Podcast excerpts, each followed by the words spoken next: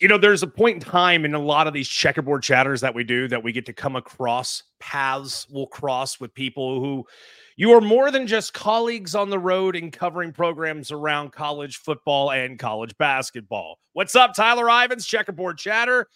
They just keep coming in, don't they? Top 25 matchup after top 25 matchup. If it's not Kellie Harper scheduling it on the Lady Vols side of things, the men are also doing it as well. And they return to the Food City Center at Thompson-Boling Arena Saturday against the Illinois Fighting Illini. I would sit here and try to play it up professionally and be like, let's go to the SB Nation in the Champaign Room and talk to Drew Pastorek.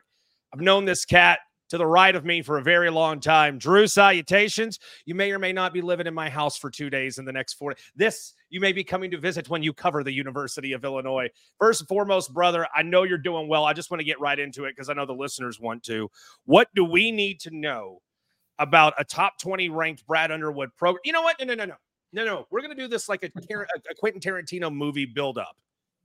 Backstory first Andrew, what do we need to know about the Illinois Fighting Illini leading up to what we saw a 98 point performance against Florida Atlantic at the Garden earlier this week?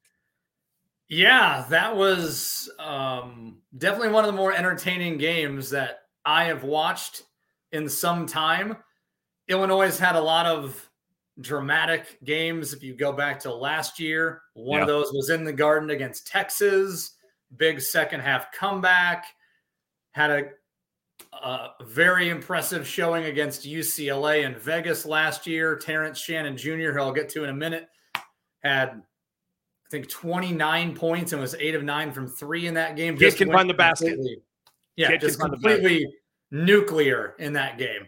But those moments were few and far between last year. You had those flashes of, wow, this team can beat anybody and then mm-hmm. they lose to Penn State three times.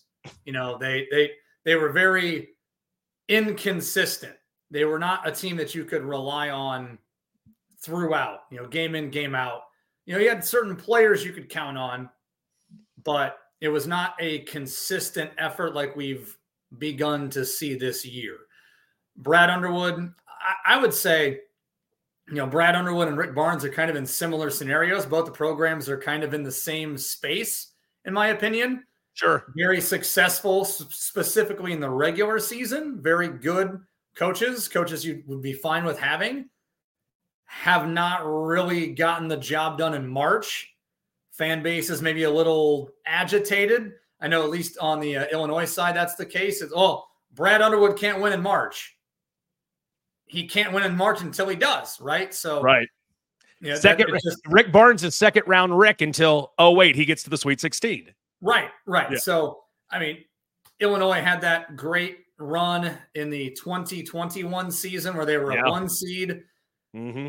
and they were just cooking. They were playing as well as any team in the country, and then Loyola trips them up in the round of 32, and ever since then, it's been this.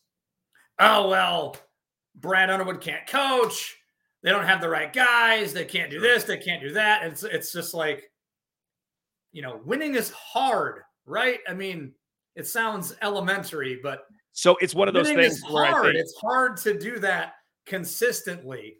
Um, you, but from where Illinois say, came from, sorry, just real quick, Tyler, from yeah, where Illinois yeah. came from in the late 2010s or late aughts, early to mid 2010s until Brad Underwood took over uh, in 2017. It, it's light years different. And this team has the look of a team that can compete with anybody in the country. You saw that on Tuesday against FAU, a Final Four team last year. And that was the most complete game Illinois played really all season. They're in a really, this will be the third game of a really difficult or tricky five game stretch. They've gone 2 0 so far. They beat Rutgers in Jersey last weekend. They stayed on the eastern seaboard in the uh, the New York New Jersey metro, I guess, and played at the mecca of basketball in America, Madison Square Garden, and, and beat FAU in the Jimmy V Classic, and now heading to Knoxville to face the Vols. So um, it's not going to get any easier. Um, I know the Vols have had a just a maniacal non-conference schedule so far. Yeah.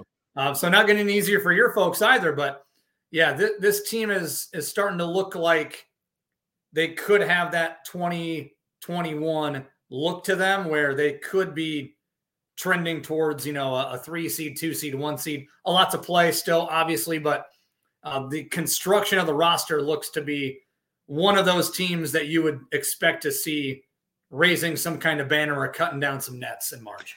It, it seems like, and this happens with every university or college that has success or expects so much more from both the football and the basketball programs.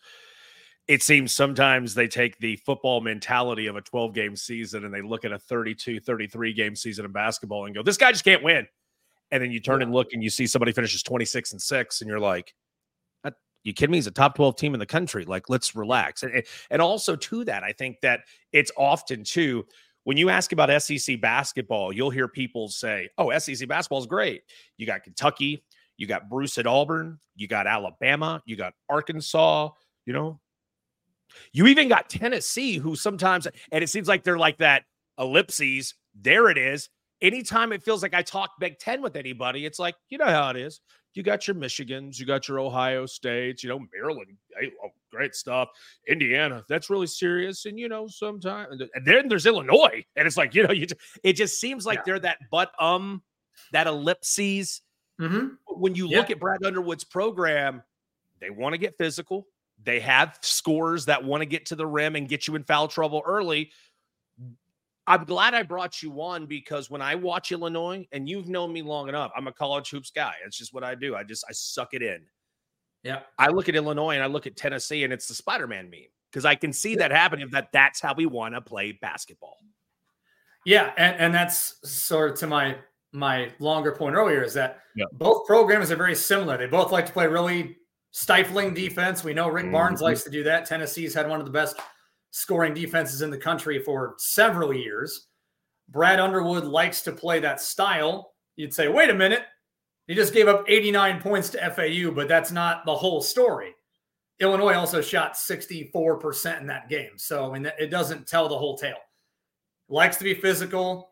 They rebound the ball like crazy. They've already had, I think, four games this year with 50 plus rebounds. So, and you know probably a dozen or so of those a game are going to be offensive rebounds so they'll get second chances. That dog they, will they're not a it's not kofi cockburn from a couple years ago right where they're going right. to feed the ball down low and you got to triple team him because he's seven feet tall and 300 pounds. They don't have a guy like that but they try to be aggressive around the rim specifically with terrence shannon jr the texas tech transfer. Mm-hmm. chicago native he's playing at an, an All American level right now. Uh, first team All Conference to to start the year. He's lived up to that. Him coming back after what was admittedly a a disappointing season for most of us that cover the team and follow the team. Him coming back was crucial to any success this team is going to have in 23 24. And he has played like the guy we thought he was going to be when he transferred from Lubbock to Champaign a couple years ago. He is, and Jay Bilas put it this way on Tuesday he's a downhill driver. He can score from all three levels, but him running in the open court, him attacking the basket, he's as dangerous a player as there is in the country just that explosiveness around the rim. He plays angry around the rim. He'll he'll go up. He's not afraid to draw contact. He'll try to dunk on three guys if he's got an angle. He'll try to do that. Um, he gets to the free throw line a lot. Only Zach Edey from Purdue had more free throws attempted and made than Terrence Shannon did last year in the Big Ten. Zach we know the Zach Edey story. Uh, yeah. Seven foot five, seven foot four depending on which liquor store he's in, I guess. But um, he's the modern yeah. day hack a Shaq, Drew. It is. You get the ball, you know he's going to go to the free throw line if he gets a free right. look. Right. And so, yeah, Illinois doesn't have that big hulking guy in the middle. They've got Dain Dainja, who played at Baylor. This is his second year at Illinois. He he's an inside presence, but nowhere near the magnitude of a uh, a Zach Edey or a Kofi Cockburn, anything like that.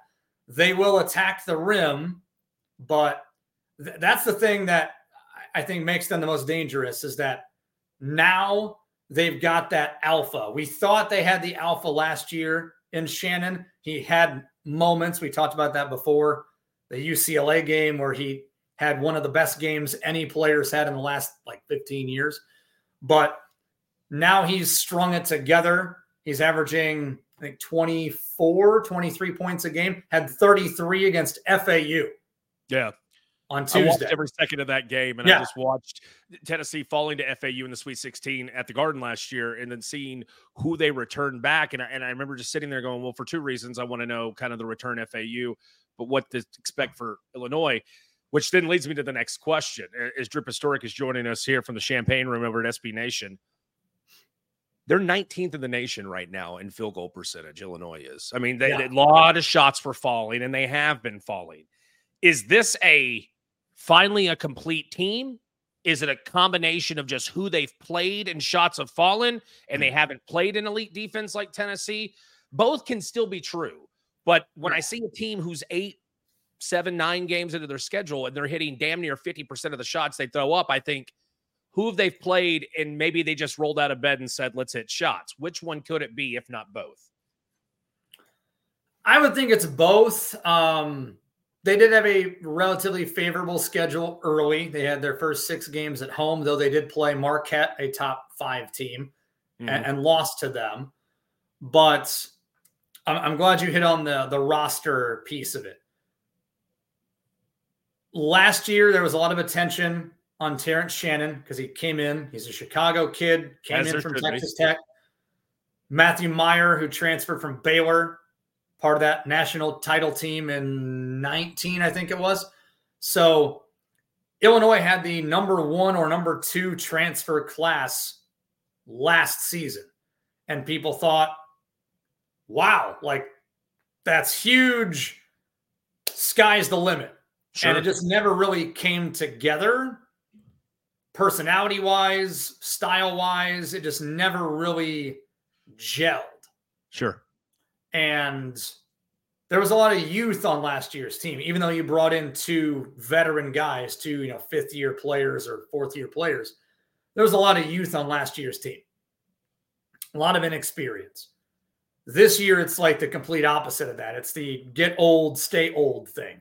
Three grad transfers from this team. So you have Marcus Domask, who went also for 33 against FAU in the Garden. So you had two guys go 33.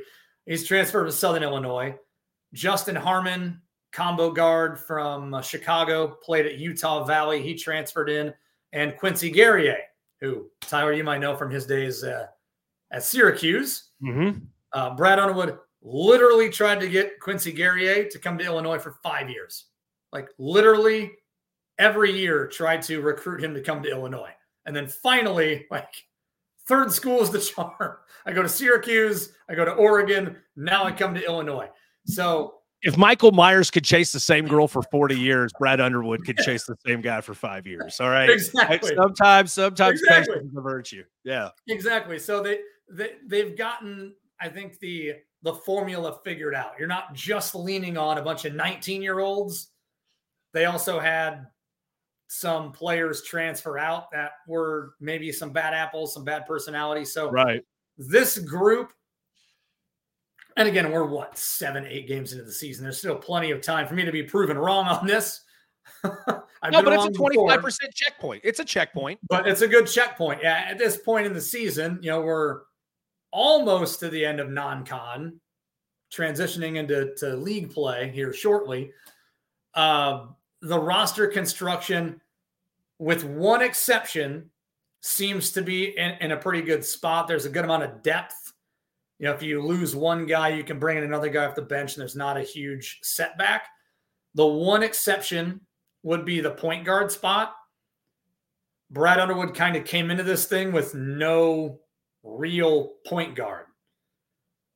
Jayden Epps, who was at times the starting point guard last year, a true freshman, he transferred to Georgetown. Skyy Clark, highest rated recruit Brad Underwood whatever had. Right. He left mid-season. He transfers to Louisville. So you're like, ah, who's going to be the guy? Um, they got a really nice looking freshman, Dra Gibbs Lawhorn. He's he was playing well early in the year, and as the competition's gotten tougher, he's gone a little bit further down the pecking order. Sure. Um, we've seen more of Harmon, more of Terrence Shannon, more of Ty Rodgers. Not your prototypical point guard. He's a bigger guard at six foot six. Doesn't really shoot the ball outside of like 10 feet. He's just not offensively right where you'd want him to be, but tough as hell.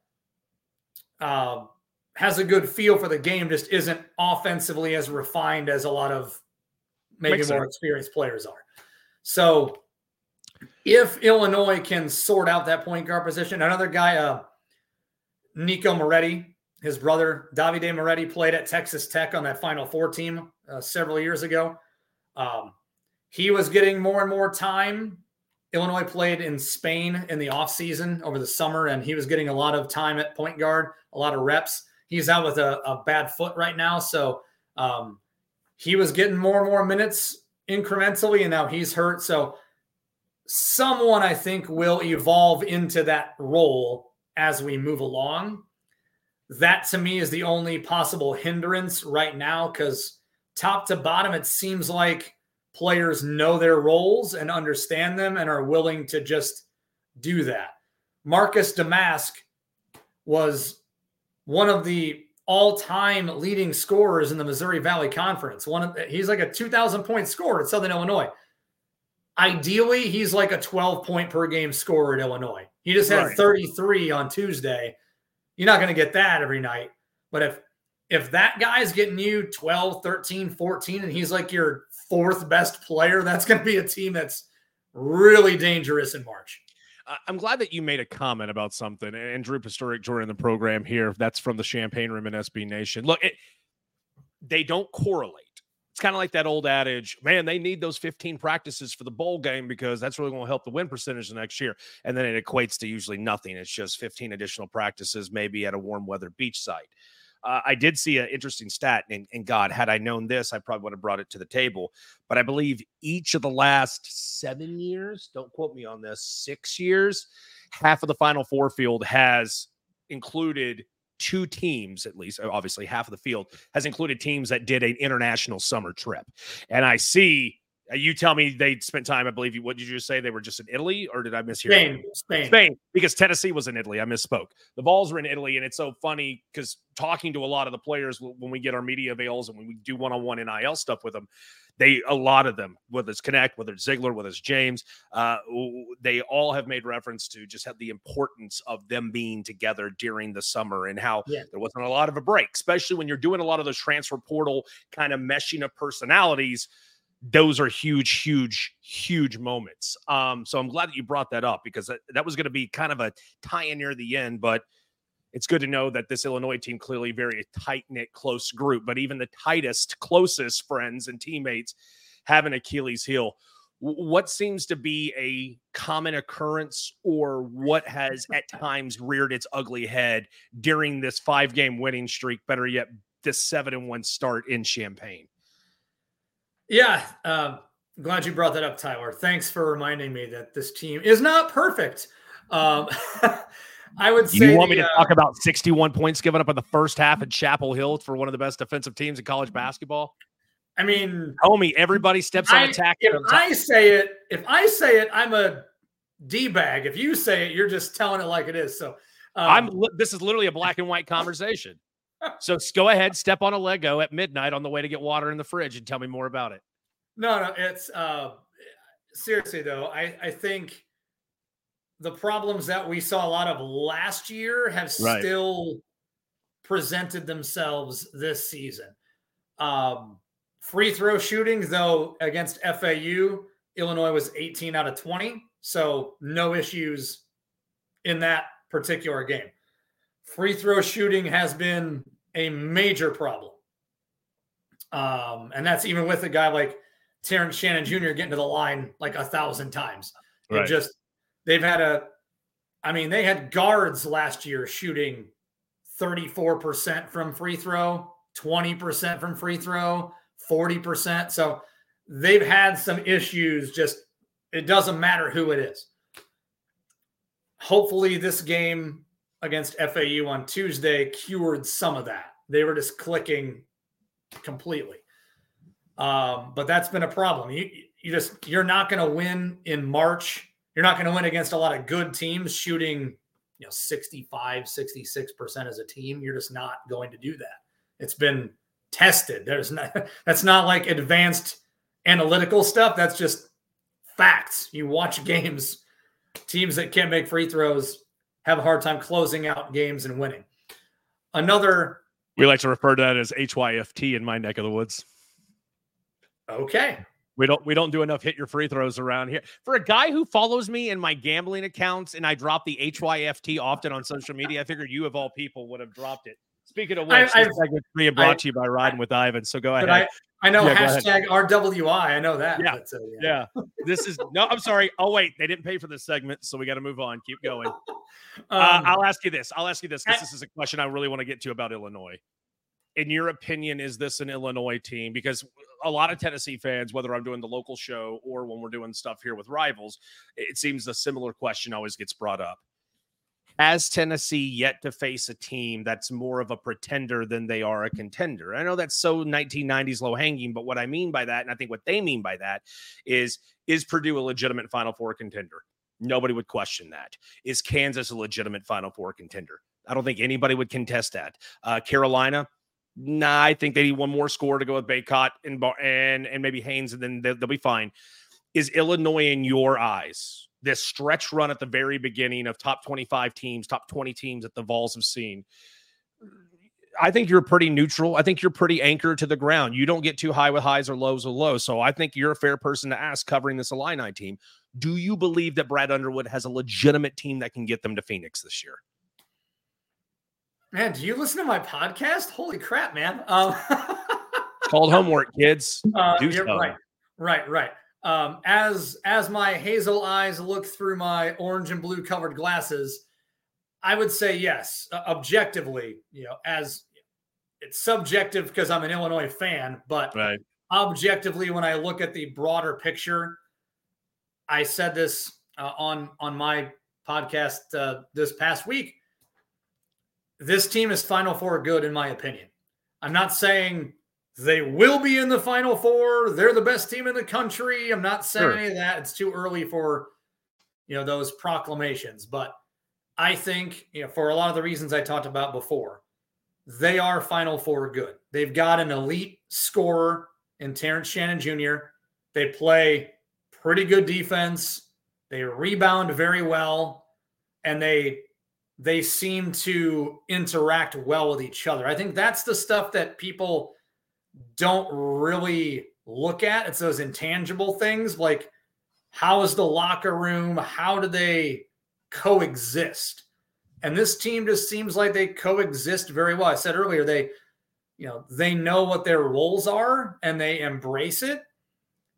They're they're attacking the year, at least at this point, it seems like with a common goal, whereas last year it was like, well, I'm going to go to the NBA. So I just want to shoot the ball 40 times and right. I'm I'm gonna go to the league next year anyway, so who cares? I don't get along with my coach. I'm gonna be here for one year anyway, so I'm just gonna do me. It doesn't seem like there is that issue this season. They, they understand each other. Brad Underwood has been dying for a team like this since he got to Champaign, and he's had some damn good players. Ayo Dosunmu, Kofi Cockburn, even guys that didn't stay, like, you know, Adam Miller, Alan Griffin. You know, he's had lots of top talent churn through Champaign Urbana. Keeping them in Champaign and sticking with it. But, but finally, this group seems like they get it. They have a common purpose. And if they can clean up the free throw shooting as well as the three point shooting, I was going to mention that as well. Um, they got into some bad habits last year where they're shooting, you know, 35 threes a game and making seven. and instead of just not doing it. They would just continue to do it and hoist up stuff all the time for no rhyme or reason. And it's like you're playing not to lose, even in games you're losing, kind of a right. thing. Like we're just gonna shoot 33s a game and we're gonna make seven, and that's just how we play. Um, they seem to be a little more judicious with it now. So if they, you know, they were eight out of 20 against Florida Atlantic. If they take mm-hmm. 20 to if they take 20 to 25 threes a game and make seven of them, I think most Illinois fans can live with that. If they're taking 28, 30, 32, you can't live in the 27 to 29 percentile. If you're over 30%, you can live and die by the three. Yeah. You just you can't play like that if those shots don't go in. They don't have a shooter that they can rely on that's going to, you know, they don't have a Steph Curry type of guy. Sure. You know, they don't have, they had Alfonso Plummer a couple years ago from Utah who was like a 40 plus percent three point shooter. They don't have that guy, though I will say Terrence Shannon right now is shooting 45% from three. I don't think you can sustain that. I don't think he's going to do that all year, but he was 32% last year. So if you can be somewhere in the middle and be 38, 39, that's first team all Big 10 for sure. That's all American type of stuff. If you're getting 20 points a game and you're shooting the ball close to 50% from the field and 38% from three or something like that, good luck stopping that dude. So, uh, long answer to a short question. I think the way the roster is built, they do have enough to compete with some of those elite teams in the country. And getting FAU, getting that win in their holster is huge. Tennessee is going to be another impressive win if they can get it. They've got Mizzou coming up right around Christmas. Um, they play Colgate in between Tennessee and Mizzou. So they, they've got this this really tough five game stretch from Rutgers last Saturday to December 22nd. We're like smack in the middle of it right now. We'll see it on Saturday. If they can emerge from that at like four and one, that's going to be sensational. Andrew Pastorek, you can find his work over at the Champaign Room at SB Nation. He will be in Knoxville covering all things Illini volunteers. That's going to be a noon tip off. That's at the Food City Center at Thompson-Boling Arena. Drew, safe travels. We look forward to seeing you very soon, sir. Thank you. That's going to be a lot of fun. At least we know an orange team is going to win. So, one way or the other, one of us is going to be happy. So, um, happy to be there. Last time I was in Thompson-Boling Arena, uh, I think it was 2008, maybe. Pearl was still there. I want to say 2000. I was in college. So, 08, 09, something like that and uh, played uh, my alma mater, the University of Indianapolis, played Tennessee in basketball. Stan Gouard was a player under Bruce Pearl when Bruce Pearl was at Southern Indiana. So, um, didn't go my squad's way that night, but I don't know. I'm feeling good about Saturday. It's going to be fun. It's going to be an entertaining game for sure.